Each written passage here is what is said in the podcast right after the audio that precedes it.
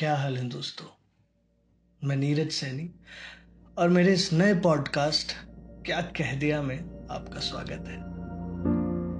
अब बिना देरी किए हाजिर है दुष्यंत कुमार की खूबसूरत गजल।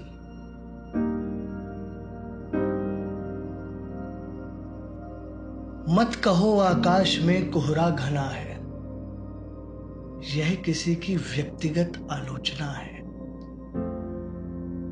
मत कहो आकाश में कोहरा घना है, यह किसी की व्यक्तिगत आलोचना है। सूर्य हमने भी नहीं देखा सुबह से, क्या करोगे सूर्य का क्या देखना है। इस सड़क पर इस कदर कीचड़ बिछी है, हर किसी का पांव घुटनों तक सना है। इस सड़क पर इस कदर कीचड़ बिछी है, हर किसी का पांव घुटनों तक सना है। मत कहो आकाश में कोहरा घना है, मत कहो। पक्ष और प्रतिपक्ष संसद में मुखर है। मुखर का मतलब शोर। पक्ष और प्रतिपक्ष दोनों शोर मचा रहे हैं संसद में। कि पक्ष और प्रतिपक्ष संसद में मुखर हैं, बात इतनी है कि कोई पुल बना है। मत कहो आकाश में कोहरा घना है। रक्त वर्षों से नसों में खौलता है,